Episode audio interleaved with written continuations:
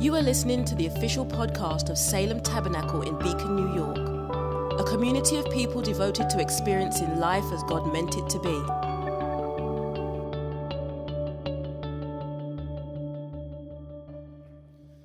Isaiah chapter two. Isaiah's like, I can't believe you would ever go to my writings after making jokes like that.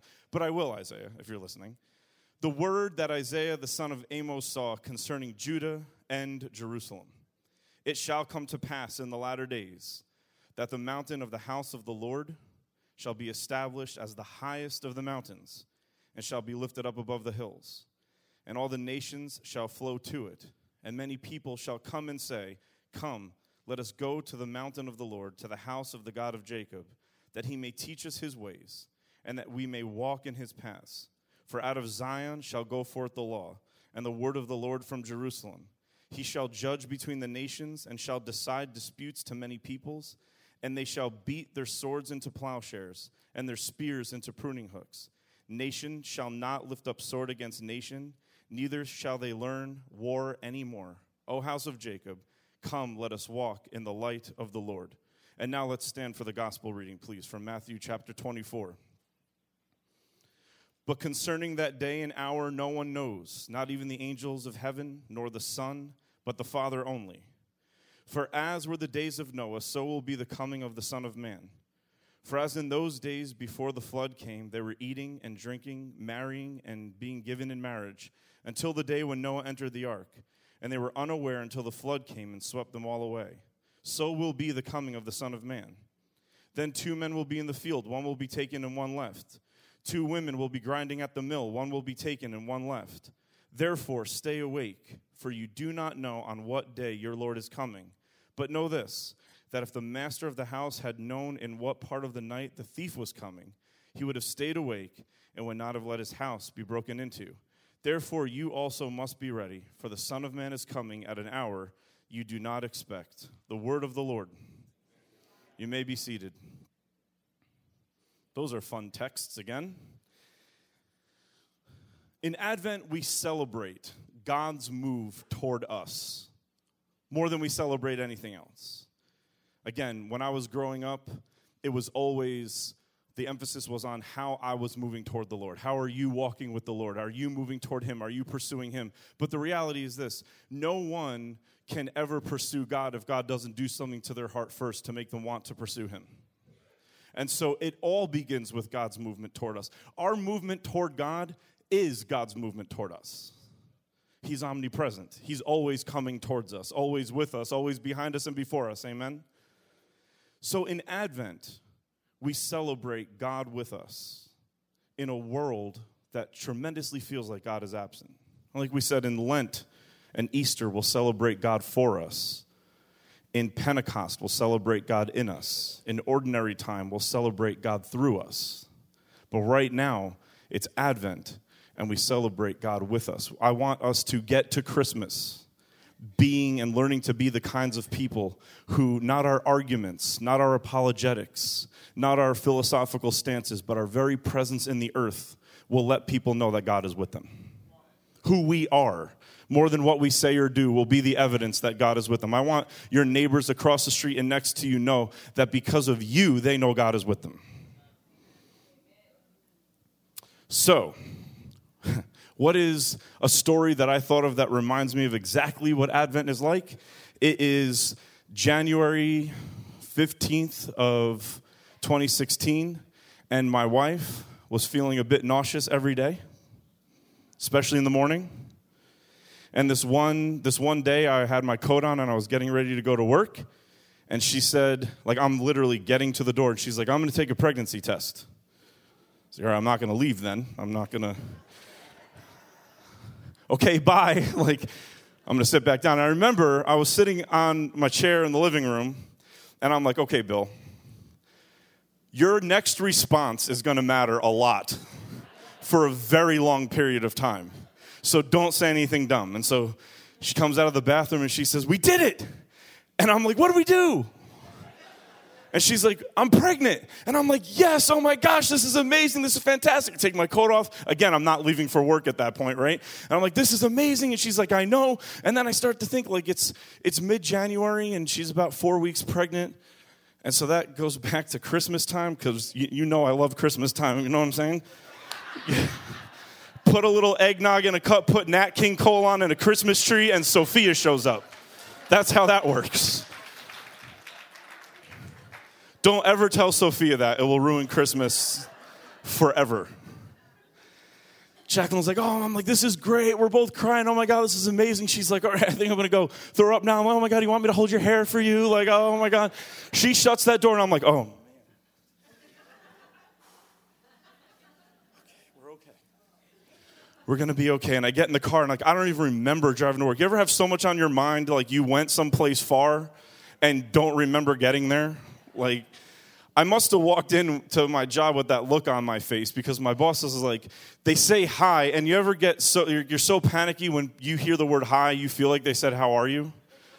Hey, how's it going? I'm fine. Everything's fine. Everything's perfectly fine. My boss is like, no, it's not. Are you all right? And I'm like, I'm just, I'm just going to sit here a while. And I remember thinking, something happened, and because of that thing that happened definitively, we're now waiting for something even bigger than that to happen. That is exactly what Advent is. Stanley Hauerwas said it this way: Advent is the waiting made possible by the hope made real. Advent is the waiting made possible by the hope made real. So now we have the nine-month clock starting. And all of that waiting that we're now entering into, we now enter into this very specific time of waiting, but the waiting is made possible because of a hope that's actually made real. There is a pregnancy. Something did happen definitively, and that thing that happened definitively actually causes the waiting.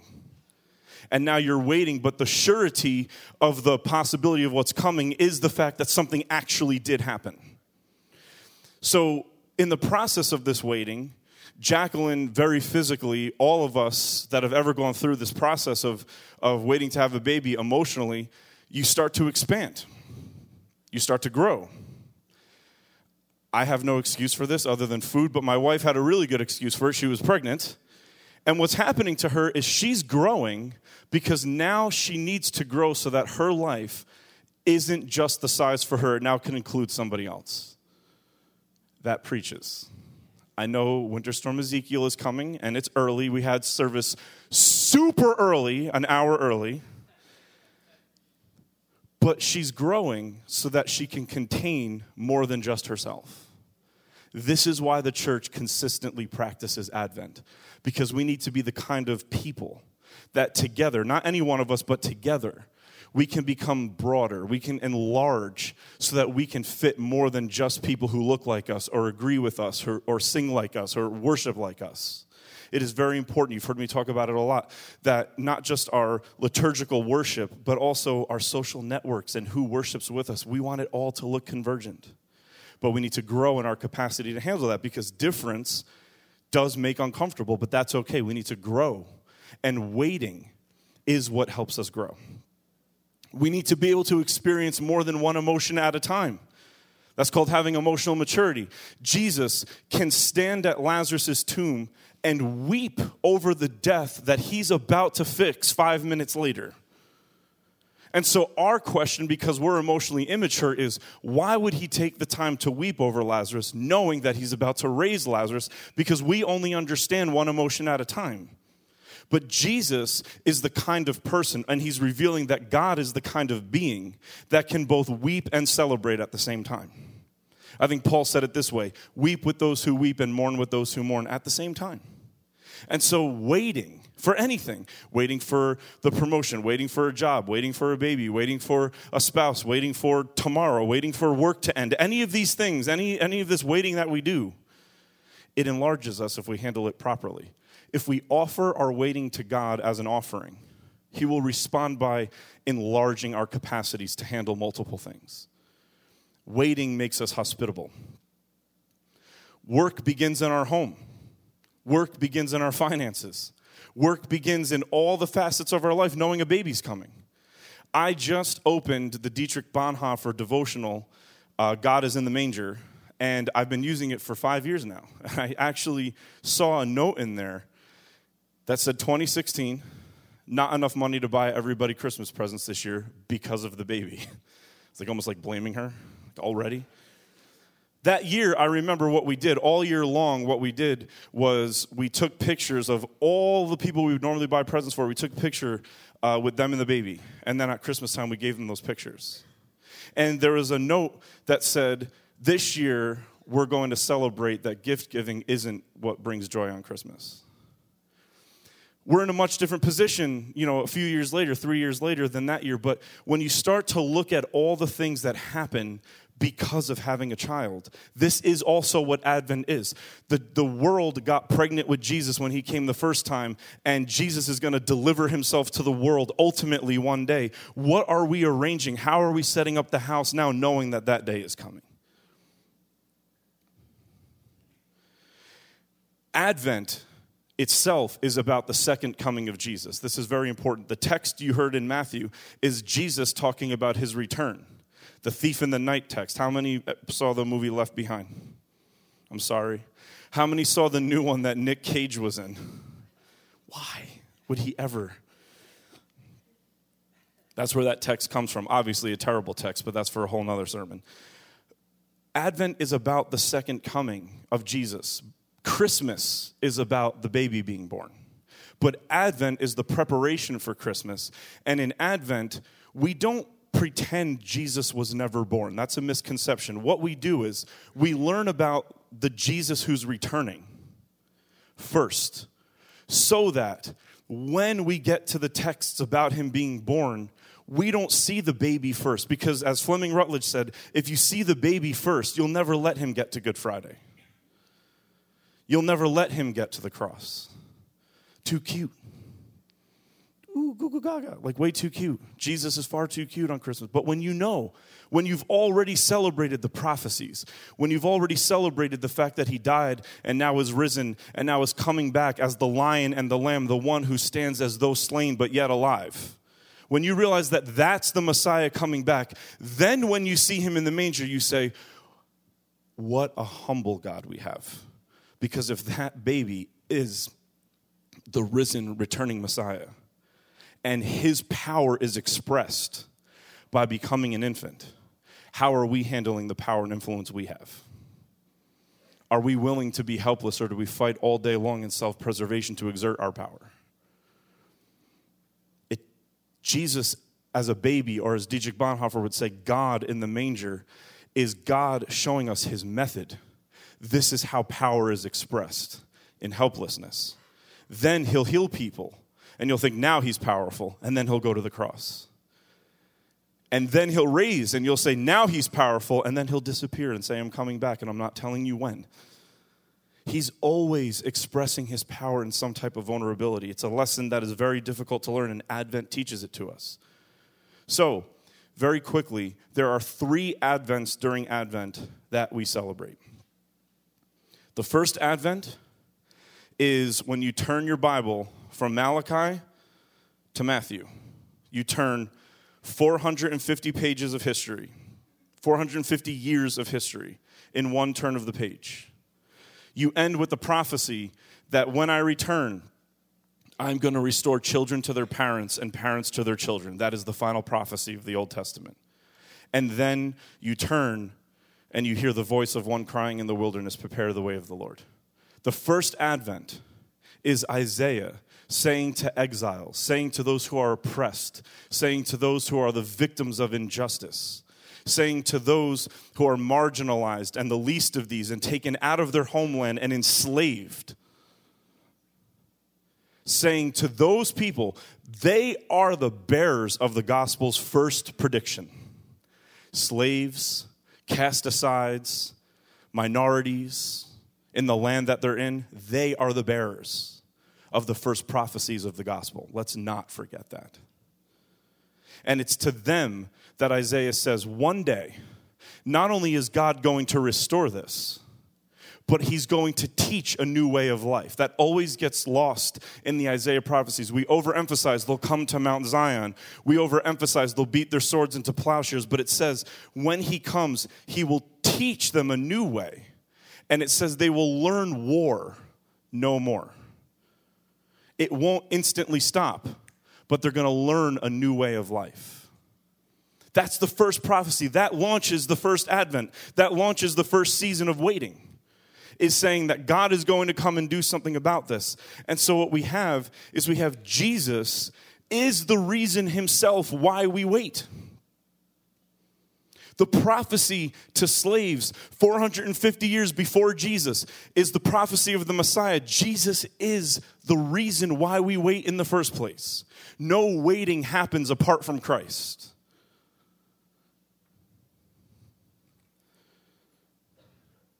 You'll learn a new way. You'll take your swords and beat them into plowshares. Now, for a people who thank the Lord, and we should be thankful, as Elder Paul said, every day, that we really ultimately, most of us, don't understand the significance of needing to beat a weapon into a gardening tool. Some of us come from different places where that is a reality, and you can imagine the significance and the freedom of hearing one day weapons that kill will turn into tools that cultivate. But the question I had for us here is, what if the sword that needs to be beaten into a plowshare is our words? What if for us who live in relatively comfortable environments, not war-torn environments, what if our words are the swords that need to be beaten into plowshares? What would that look like? How would our speech change? I have no idea. I'm asking you. Like I was hoping you would have. That's the first Advent. The next Advent we celebrate is the third Advent. The third Advent is the return of Jesus. So the first Advent is the prophet saying, a Messiah is going to come that is not only going to deliver you from slavery, but teach a new way of life. It's not just about deliverance. It's about becoming the kind of people who don't get back into the need for deliverance again. Does that make sense? It's not just delivering you from slavery. It's becoming the kind of culture whose goodness doesn't even tolerate that kind of action in the first place. But then he comes, and he says, Jesus says, I'm the one you've been waiting for, and I'm leaving again. But I'll be back. And when I come back, I'm bringing my full justice with me. So Jesus is why we wait. And Jesus is also who we're waiting for. He's the reason why we wait. And he's also the one we're waiting for. We celebrate the first Advent because without it, we don't have a third Advent to celebrate. Without the birth of Christ, obviously, we're not celebrating his return. So we have to join them in the anticipation of the first Advent to understand what the second coming is going to be like. And Jesus says, when I come back, for some of you, it's going to feel like a thief in the night. Now, I just want to open up a can of worms, and then I'm going to step away with it just to be obnoxious. Is that okay? Like, I just want to say a bunch of things that's going to give you a whole bunch of questions, and then I'm not going to answer them for months and months and months until we get back to it again. But here's the thing. I don't really think Jesus is the thief in the night that we've said he was. Do thieves steal? Do they break in? Do they bring destruction? Does Jesus do that? I believe Jesus is the one who said the thief comes only to kill, steal, and destroy, but I've come that, that they may have life and have it more abundantly. I never heard of a robber who breaks into somebody's house to give them life and life more abundantly. I broke in, I'm really sorry, but I gave you a new T V, right? Like this isn't generally what happens. Jesus is saying that upon my return, I'm going to be defeating death. Death is an enemy. That if you're not vigilant, evil is going to come ahead of my day and try to rob your awareness that my day is coming. Because here's the thing. Jesus is a thief in the night, but he's not a thief in the night to us. He's a thief in the night to death. Jesus is going to come, and he's going to rob death, and death isn't going to be ready for it. That's why Paul will say later, death, where is your victory? Oh, death, where is your sting? And death's response is, I didn't realize he came and stole it. So Jesus doesn't tell us when he's coming back for this exact reason. If he told us when he was coming back, we would be lazy until just before he came back, just like when I tell Jacqueline I'll have the house clean by the time she comes back. She's been running around for the Christmas gala like crazy. I was, me and Sophia were hanging out the other day, and I said, when you get back, everything will be nice. And she said, oh, that would be so helpful. And I said, well, when are you coming back?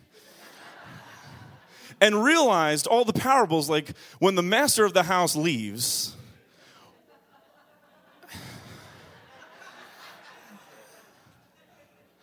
so she says, I'm coming back at eleven.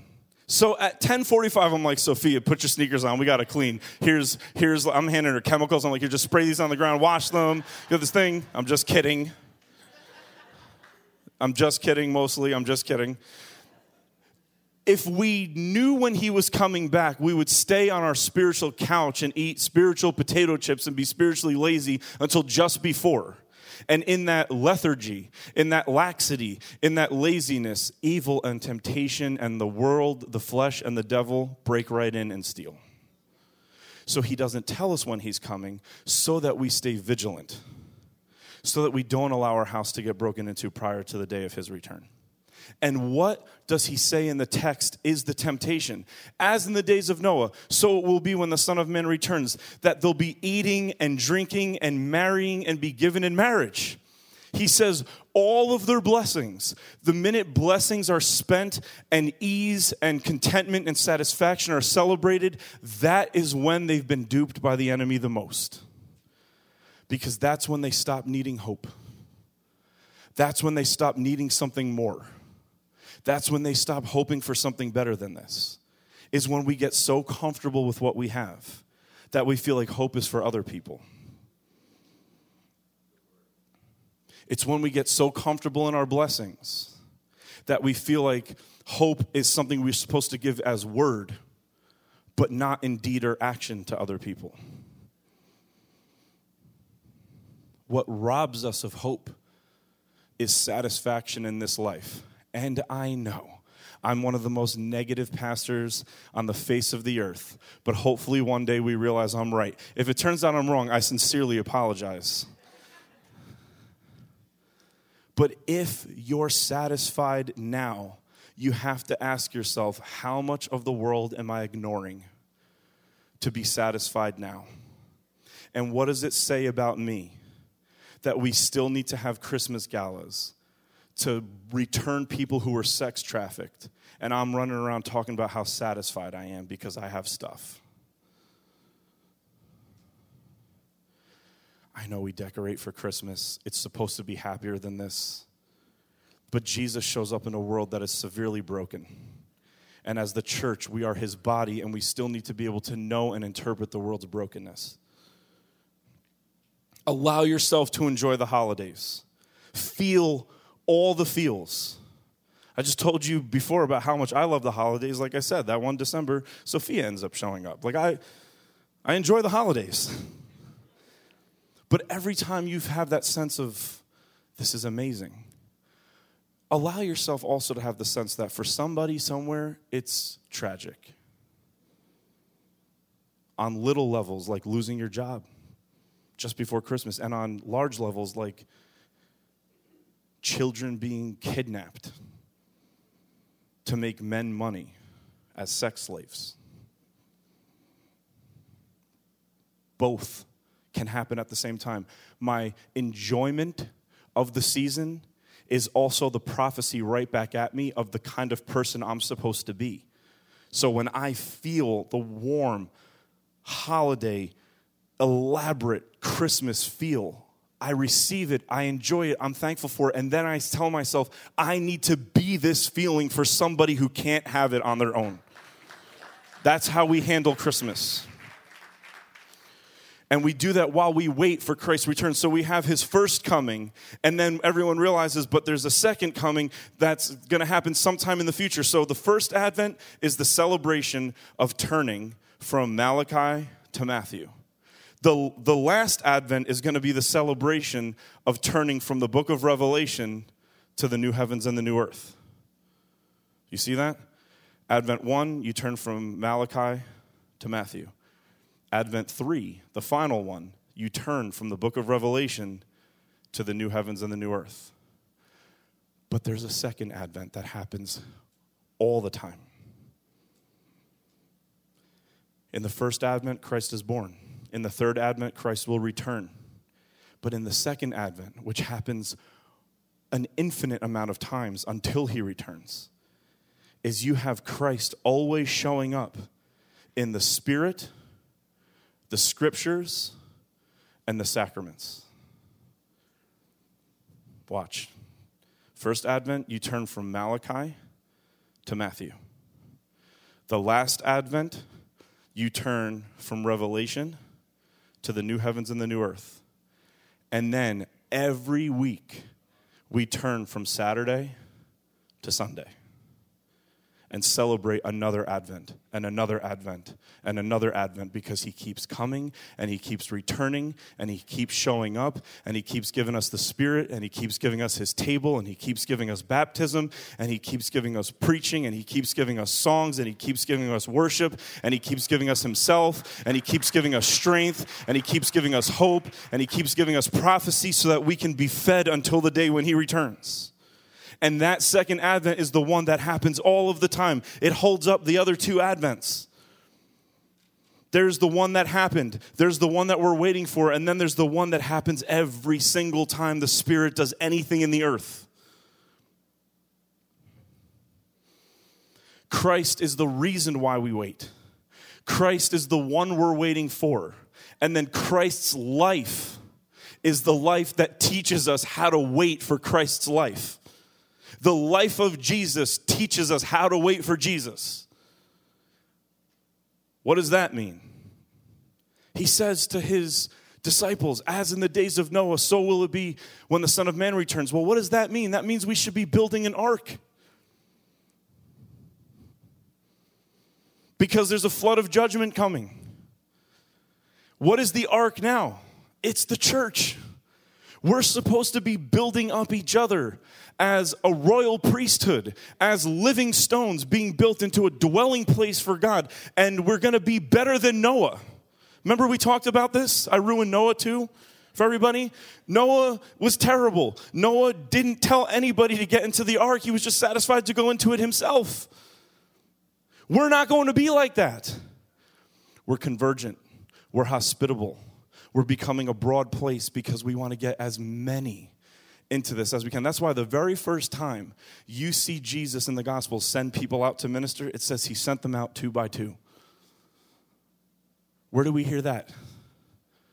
When's the last time we heard two by two? The ark. It's not ironic that Matthew would tell us that when Jesus sent his disciples out, he sent them out two by two, because we're building a new one. And we're bringing people into this place. Listen, the church has been the place of more rejection than any place has been, and it stops now. This is a place where people can come and experience the presence of God.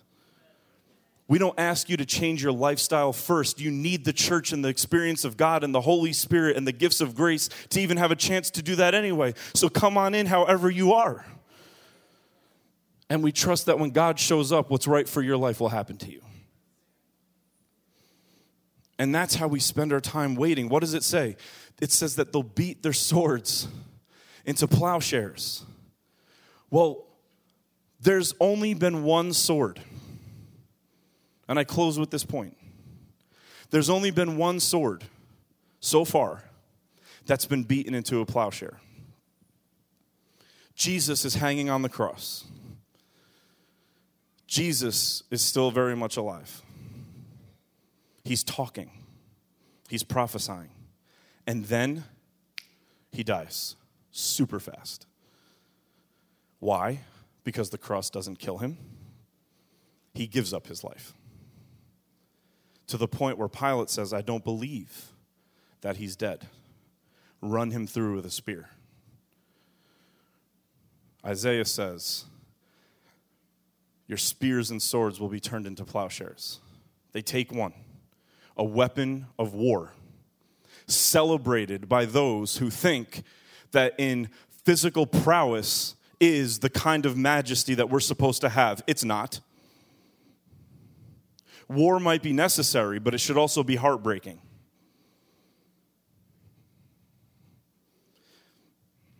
We'll talk more about that next October.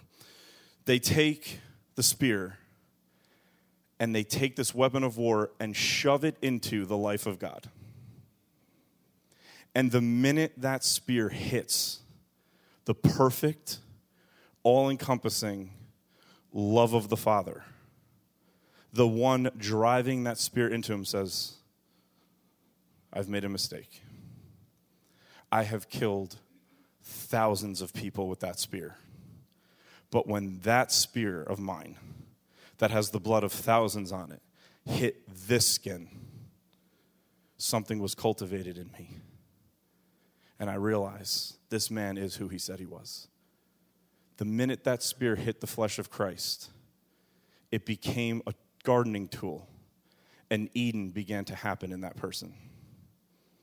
All of a sudden, the Garden of Eden starts to get cultivated again.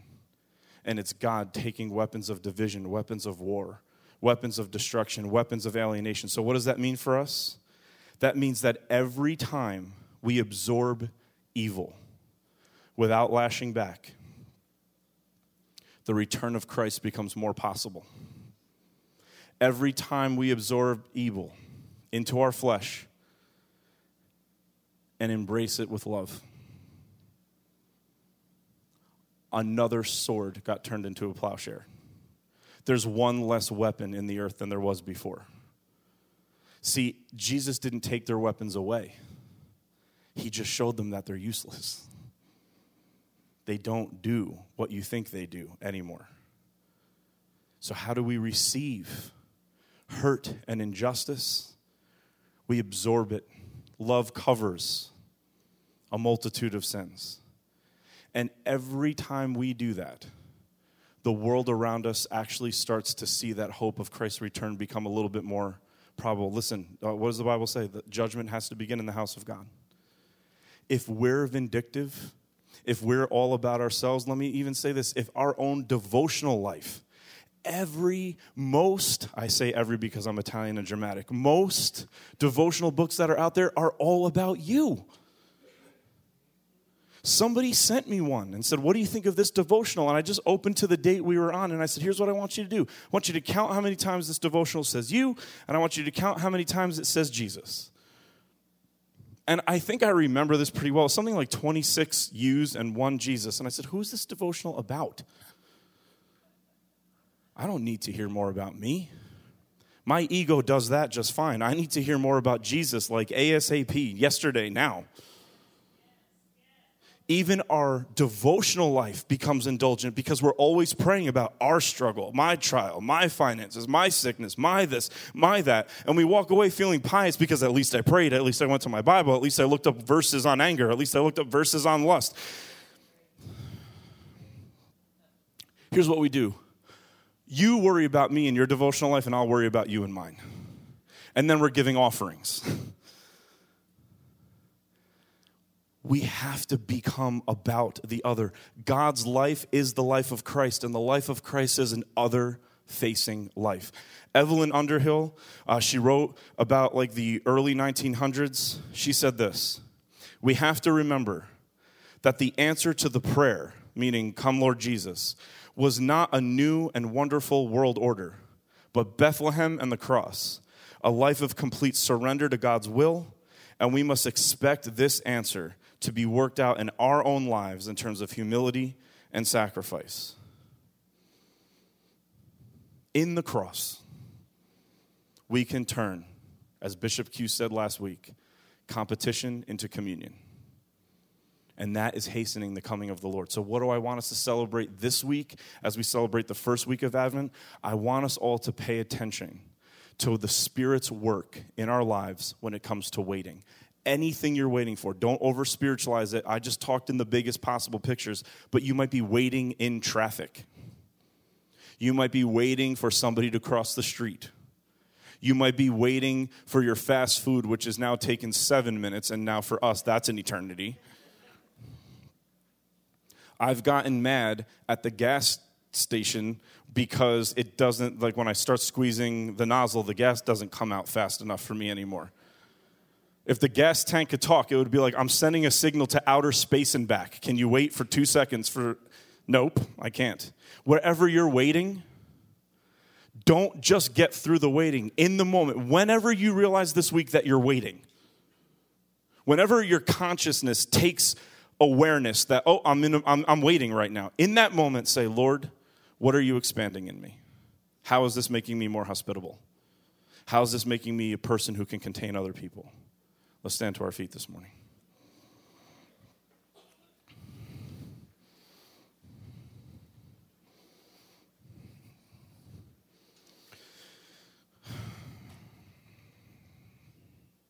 And just in case, as we said on Wednesday night, just in case uh, the sermon sucks, we say the creed, which is the best sermon of all time anyway.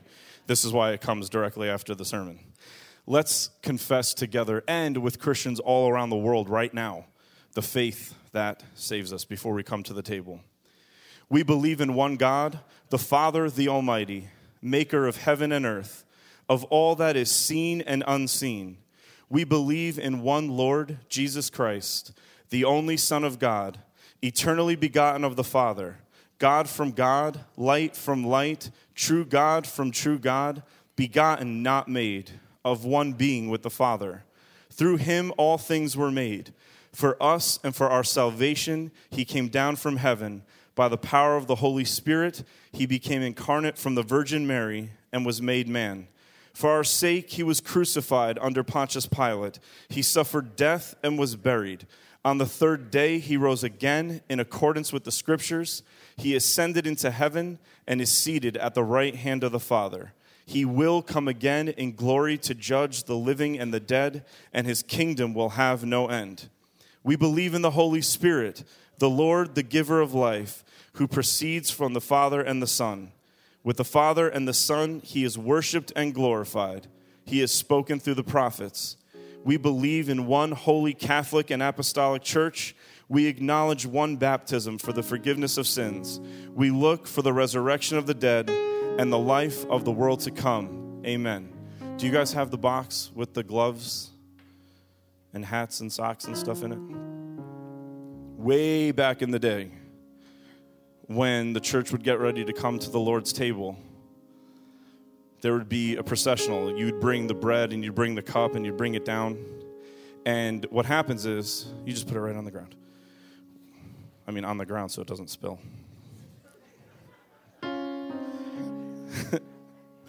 They would bring the bread and the cup down because before you receive the bread and the cup as God's body and blood, you offer it to him. It comes from us. Like, we take it and then we offer it to him and then he gives it back. And like we always say, when the boy who gave Jesus a few loaves of bread and a few fish got them back, what was only able to feed him now feeds a lot more. They would also bring clothing for the poor to the table as well. So Santa, who works with our Salem Missions Department, she's been doing a lot of really good work at Hedgewood, an adult assisted living center, right? They are our neighbor. And they're starting to know that there's a body of Christ that cares about them, that is actually their neighbor. And they said, we we need, we just need basic clothing items like socks and underwear and stuff like that. And so Santa said, you know, do you want to take an offering? I said, no, we do that a lot. I want to, I just want to buy a whole bunch of stuff, and I want to send it to them, find out how much they need. We bought everything they needed. And I think it's important that we acknowledge that when we come to the table, we offer God this bread and this cup as an expression of us offering him all of ourselves. So we say something like this: the Lord be with you. And then we say, lift up your hearts. Let us give thanks to the Lord our God. We lift up our hearts because we offer our heart with the bread. And we offer our heart with the cup because when we get it back, God has done something to it. But we also offer clothing for the poor. So could you all just kind of extend your hands, because I do believe in a little bit of mysticism. If Peter can pray for a handkerchief, we could pray for some socks. There is no amount of giving to the poor that will cure homelessness. There is no amount of food that we can give that will cure poverty. But everything the church gives is an expression that one day a world is coming where you will no longer be cold and you will no longer be hungry. So Holy Spirit, we pray that you descend on this bread and this cup and make it for your people the body and blood of Jesus, the food and drink of new and unending life in him. But we also pray that you fall on these clothes and that you would somehow anoint the act of giving for everyone at Hedgewood, and they would know there is a God who, even though he seems absent, is very present, that the church is here for them and not against them, and that we will do our very best to supply what they need according to the riches that God has given us in his glory. Holy Spirit, I pray that you not only fall on the bread and cup, not only on these clothes, but I pray that you fall on all these broken pieces that are standing in front of me right now. Unify us in the Father, the Son, and the Holy Spirit so that we might serve you in unity, constancy, and peace, and at the last day, rejoice to be counted worthy to enter your kingdom. I pray that as this bread and cup have become food for our journey, that we would become food for the world's journey when we leave here today. In your name we pray. And everybody said, amen. The ushers will release you from the back to the front. Come to the table this morning.